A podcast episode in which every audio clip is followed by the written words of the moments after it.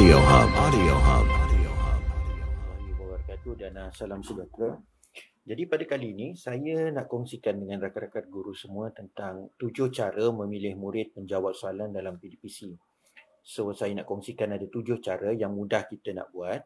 Okay, pertama sekali kita perlu faham. Kita memilih murid untuk menjawab soalan kadang-kadang memang membosankan. Uh, jadi of course murid mana yang suka nak nama tersebut kan untuk jawab soalan. Jadi uh, ada banyak cara lah yang kita sebenarnya boleh cuba dan cara ni memang meronokkan malah memotivasikan murid untuk menjawab. So di sini ada tujuh idea yang menarik yang cikgu boleh cuba sebenarnya. Okay, yang pertama sekali ialah kaedah popsicle sticks. Uh, kaedah popsicle sticks ni mudah saja. Ha? Popsicle sticks ni maknanya batang aiskrim lah. So kita sediakan beberapa batang aiskrim diletakkan dalam mug ataupun gelas. Kemudian guru menanyakan satu soalan. Kemudian satu soalan dipanggil dan ditulis pada batang aiskrim tu. Jadi setiap batang aiskrim tu ada nama murid. Kemudian um, jika murid menjawab dengan baik, batang aiskrim tu dikeluarkanlah. Maknanya dalam batang ais, dalam mug atau gelas tu ada semua batang aiskrim dengan nama murid. Jadi kalau kita pick satu batang aiskrim dan kita keluarkan uh, nama murid dan kalau murid tu uh, jawab dengan betul maka kita keluarkan terus tidak lagi dimasukkan semula ke dalam gelas itu ataupun uh, cikgu juga boleh menulis nama murid pada satu lagi batang aiskrim lah. Okey, murid boleh bantu dengan cuba menjawab soalan itu dengan nama murid yang membantu akan dikeluarkan pula. Jika murid A tidak mahu dapat dua batang aiskrim dalam waktu, maka dia harus mengulang depan murid yang membantu tu. So, hal ini sebenarnya membantu meningkatkan penglibatan murid secara maksimal sementara murid lemah dapat dibantu.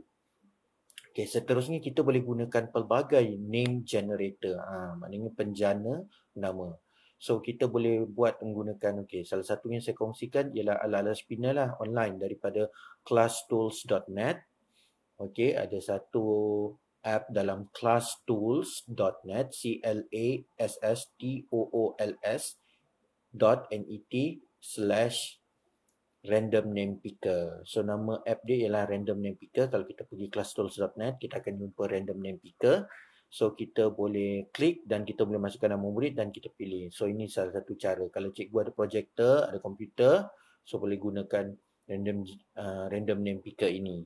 Seterusnya nombor tiga ialah kita menggunakan spinner sebenar. Ha, kadang-kadang ada guru saja dia nak tunjukkan spinner besar, nak bagi murid seronok tengok nama dan sebagainya tak ada projector, tak ada ICT, so boleh gunakan spinner sebenar lah. Uh, dia uh, menggunakan spinner ni sebenarnya sangat bagus sebab dia membina elemen keterujaan. Okay. Nombor empat ialah kita gunakan adjektif atau persekitaran murid. Contoh, eh, murid yang pakai jam tangan warna merah, hitam dan sebagainya. Contoh kita kata, okay, soalan seterusnya saya nak murid yang uh, memakai jam berwarna biru untuk menjawab. Uh, seterusnya, murid saya nak panggil uh, murid yang um, mungkin murid yang ada beg berwarna hijau. Ha, jadi murid lebih peka dengan apa yang mereka ada dan mereka lebih alert. Ha. Dan seterusnya untuk nombor lima, kita menggunakan hear me do. Guru beri arahan fizik, pergerakan fizikal, murid yang tidak respon dengan sepatutnya perlu menjawab. Contohnya, okey, cikgu nak awak angkat tangan. So yang tak angkat tangan, kena jawab soalan. Cikgu nak awak Okey, angkat tangan. Okey, tunjuk jari telunjuk kanan dan tunjuk jari telunjuk kanan. Ha, dan apabila murid tak buat, maka murid itu yang perlu menjawab soalan. So, dia lebih bersifat fizikal dan juga ada pergerakan kinestetik di situ. Nombor enam ialah poison box.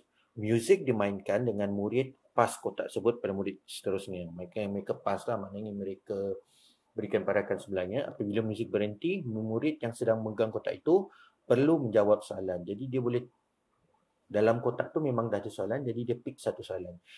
Okey, jika murid itu tidak dapat menjawab maka murid lain boleh bantu. Murid lain yang bantu akan dapat buy. Ha, maknanya kalau dia kena muzik berhenti kat dia dia dah uh, immune kat situ lah. Sementara yang paling sendiri tu harus ulang semula jawapan bantuan tersebut. Okey, nombor tujuh ialah kerusi beracun. Okey, kerusi beracun ni apa? Okey, yang ini kita kerusi pula. Tadi kita guna kotak tapi ini guna kerusi. Game ni memang klasik lah. Murid dimainkan dan apabila berhenti, murid berebut nak duduk di kerusi yang disediakan.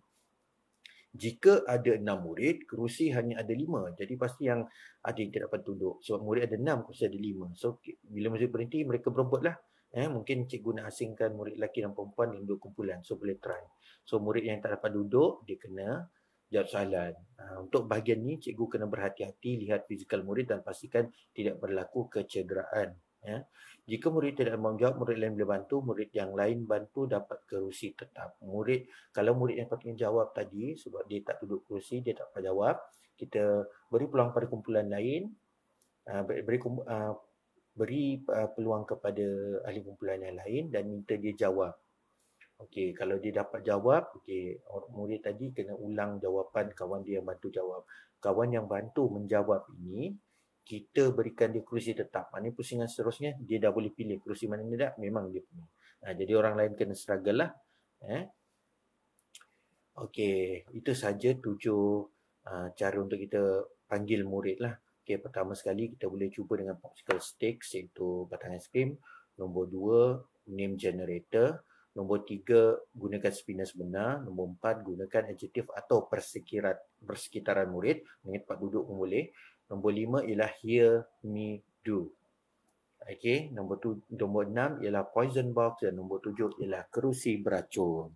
Jadi saja perkongsian saya untuk kali ini. Jangan lupa untuk join grup uh, Mudah Mengajar t.me slash mudah mengajar dan juga layari uh, laman web saya mudahmengajar.com. Okey, untuk itu uh, terima kasih kerana sudah mendengar dan uh, jumpa lagi.